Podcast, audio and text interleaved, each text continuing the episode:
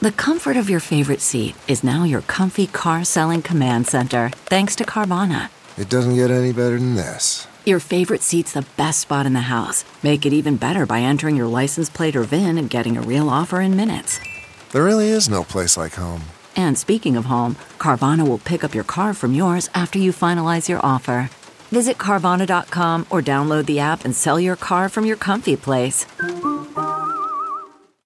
How to Live Free in Beijing An Artist's Guide.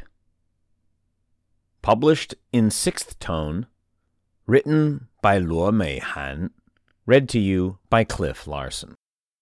Could you survive for three weeks in the Chinese capital on a zero yuan budget? Zou Yaqi tried it and discovered it was surprisingly easy if you're dressed like a member of China's social elite. Beijing. Like many art students, Zou Yaqi often worried she'd be unable to afford to live in Beijing after graduation. So earlier this year, she decided to set herself a daunting challenge survive in the city for three weeks without spending one single yuan. It turned out to be a piece of cake. The 23 year old spent most of May living the high life, gorging on buffets and VIP lounges, sipping wine at exclusive events, and sleeping on plush sofas in the lobbies of five star hotels. She ended up sticking to her zero yuan budget with ease. The secrets to her success? A fake Hermes handbag, bright red lipstick, and a velour designer tracksuit, all of which helped Zou pose as a member of China's wealthy social elite. She found that when she was disguised as a Mingyuan or a socialite, businesses would let her exploit her hospitality without question. Though I'm poor, I was able to enter the world of the rich and get their free stuff, Zou told Sixth Tone. I wanted to break the rules. The experiment, which Zou documented and later turned into a performance art project, had since become one of China's most talked about artworks of 2021. But it has also thrust the artist into a heated and at times ugly debate about class and privilege, highlighting the deep rifts that have opened up in Chinese society. China's rising wealth inequality has become a hot button issue in recent years. The top 20% of earners in Chinese cities now have five times more per capita disposable income than the bottom 20% on average, with the gap nearly doubling since 2000. Public attention has focused on the wealth divide even more in 2021, as the Chinese government has made tackling the issue one of its top policy priorities. In the summer, authorities vowed to adjust excessively high incomes and force the rich to, quote, give back to society. So, when Zou presented her project at Beijing's Central Academy of Fine Arts in June, it quickly went viral on Chinese social media. At one point, the artist even became a trending topic on Weibo, China's Twitter like microblogging platform. But the response to her stunt has been far from universally positive. While Zou says her stunt was intended as a criticism of capitalism and consumerism, many critics have accused her of being unaware of her own privilege. Her experiences as a student at one of China's elite art colleges, the theory goes, allowed her to pass as a socialite with ease. What enabled her to accomplish her performance art is precisely her class, wrote one user on Weibo. Everything her makeup, choice of props, successful repartee in each place, and the individual image she presented comes from the invisible accumulation of cultural capital prior to the experiment. The artist, however, insists that such criticism misses the point. Though she won a place at a fancy Beijing school, she grew up in a small city in central China's Hunan province. It was the dizzying transition between these two worlds that inspired her to create the project. When Zou first visited Beijing to attend an art exam cram school, the then 17 year old recalls being amazed by the luxury inside the glitzy shopping malls in the central business district. The place where I was staying wasn't even as nice as the toilets in the malls, Zou said. After she began studying at the Central Academy of Fine Arts, this feeling grew. Zou says she became increasingly fascinated by the excess on display at the campus. During exhibition openings, hungry students like herself would madly eat the caviar topped canapes on offer, while others, well heeled visitors, ignored them. Those indulgent people barely ate them, and they'd go to waste, Zou says. We were stuffing ourselves till we were full, like we were at a free buffet. Zou coined a term to describe this phenomenon excessive goods. An excessive good could be anything that is given to the wealthy for free, but is inaccessible to the non wealthy. A complimentary snack at a swanky bar, a free gift at a luxury store, a bottle of wine at an invitation only dinner. To Zou, these excessive goods were a potent symbol of the wealth gap. They were seemingly everywhere, yet the capital's high rollers barely noticed them. Often they ended up being thrown away. It's very interesting how such free excessive goods are distributed. They're often given to people who seem to already have plenty, Zou wrote on Weibo.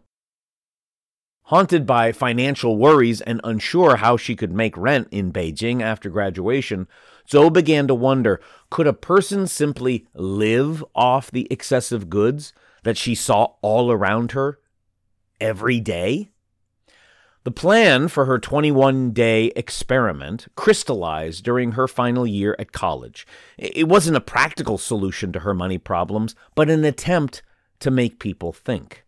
By passing herself off as a Mingyuan, infiltrating Beijing's posh hangouts and living entirely off the freebies they provided, Zou aimed to highlight how Chinese society had become increasingly divided under capitalism.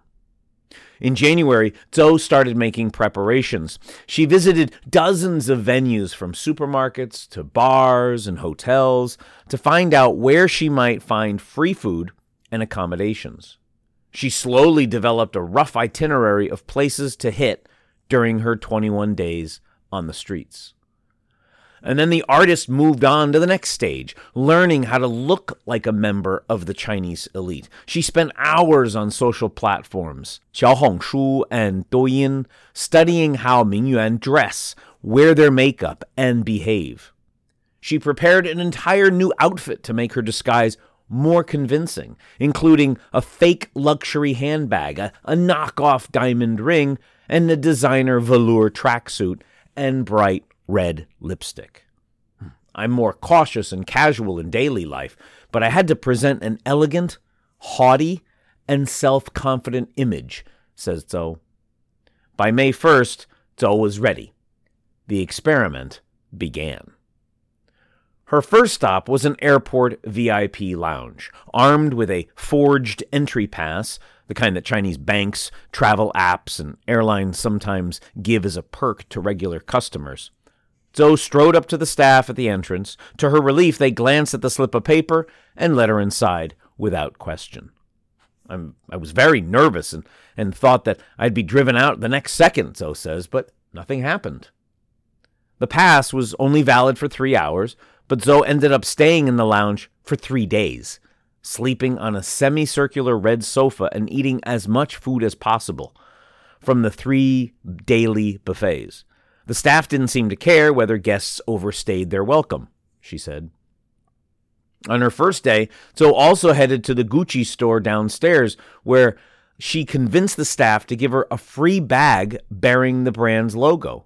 The paper bag proved doubly useful. It helped Zou steal a large amount of bread from the VIP lounge and make her look even more like a regular buyer of luxury goods. When Zou later walked into the nearby Louis Vuitton store with her fake Hermes and Gucci shopping bag, the two service assistants abandoned their other customers to greet her. They showed her a 6,000 yuan handbag and even offered her an invitation to an LV exhibition. I assume they wouldn't say this to an ordinary guest, says Zou, who has never bought an LV bag. They treated me like a regular customer with buying power. After a few days of the experiment, Zou recalls no longer feeling so nervous. Pretending to be a socialite had become second nature, she says. I was constantly playing the role all day, said Zou. I soon got used to the contradiction. My body was dirty and slimy, but I was seen as a beautiful and rich woman by others. And for the second half of the experiment, Zou left the airport and moved to Dongcheng district, a prosperous part of central Beijing filled with bars, art galleries, and five star hotels. At a high end hotel, she made up a fake name and room number to register at the front desk, which allowed her to access the public bathrooms. For the first time in days, she enjoyed a comfortable shower and even used the sauna and the steam room. And by now, Zou was becoming increasingly brazen. When she returned to use the bathroom, the fake name she used included Liu Bei, the ancient Chinese warlord, and Rin Tosaka, her favorite Japanese cartoon character. The latter one raised the suspicions of the customer service assistant who said there was no booking under that name, but Zou was able to reassure them by saying she had just checked out and would be leaving soon. Again, she was allowed in. I was already numb and, and didn't panic at the time, says Zou. I just thought, finally, there's a conflict. One night, Zou attended an auction using an invitation passed to her by a friend. Between stuffing herself with goose liver pate and white chocolate desserts, she tried on several of the auction lots. Fine jewelry that later sold for millions of yuan. She recalls slipping a beautiful emerald ring onto her finger and comparing it with the 18 yuan glass diamond one on her other hand. That moment really struck me, says Zou. They looked so similar at first glance, but the value was so different. Zou's experiment came to an end in the lobby of yet another high end Beijing hotel. She spent her final night sleeping on an orange sofa surrounded by an artificial bamboo grove. She recalls feeling like the two security guards who stood nearby were there to keep her safe. The following month, the student presented a video clips and a collection of objects she'd gathered during the experiment, including the Gucci bag and the hunks of stale bread. At her graduation exhibition, she wasn't shocked when Chinese media picked up her stunt. She expected her project to resonate with the public. But Zou was caught off guard when the story began to focus on her background, and social media commenters started to describe her as a Mingyuan in a different and much less pleasant sense. The word Mingyuan has become ubiquitous in Chinese media in recent months, and the meaning of the word has begun to morph. No longer simply a term to describe true socialites, it has acquired classist and sexist connotations. Increasingly, it's used as a derogatory term to describe women who flaunt fake wealth in order to get attention. The criticism has frustrated Zou. She only used the word Mingyuan once in the introduction of her project. She says some online media jumped on the buzzword and hyped up her story to generate traffic. She insists that she's neither a member of the elite nor a wannabe online celebrity, but a member of the proletariat who undertook her project with sincere artistic intentions.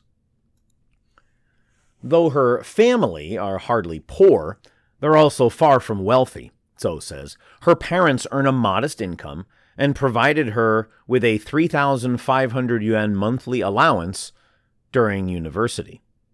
As a student, Zou was able to earn extra income from working part time as an actor and model making around 800 yuan a day on average. But she stresses that she has zero assets and buys her clothes from charity shops and Pinduoduo, an e commerce platform famous for its cheap products. Now, Zou is determined to move on. In some ways, the criticism is simply a reflection of how hotly discussed her project has been, she says, and it's already helped her win a contract with an art agency, which has allowed the fresh graduate to start her career as a professional artist. In late October, Zou's latest work, a video project about Orientalism, went on display at a gallery in Tokyo. She plans to continue creating socially engaging art in the future, she says. If the critics carry on complaining, so be it. Artworks are bound to be misunderstood as they spread, Zou says. People will hear what they want to hear, and those interpreting the work will explain it in a way their audience wants to hear. How to Live Free in Beijing, an Artist's Guide, written by Luo Meihan, published in Sixth Tone. Read to you by Cliff Larsen.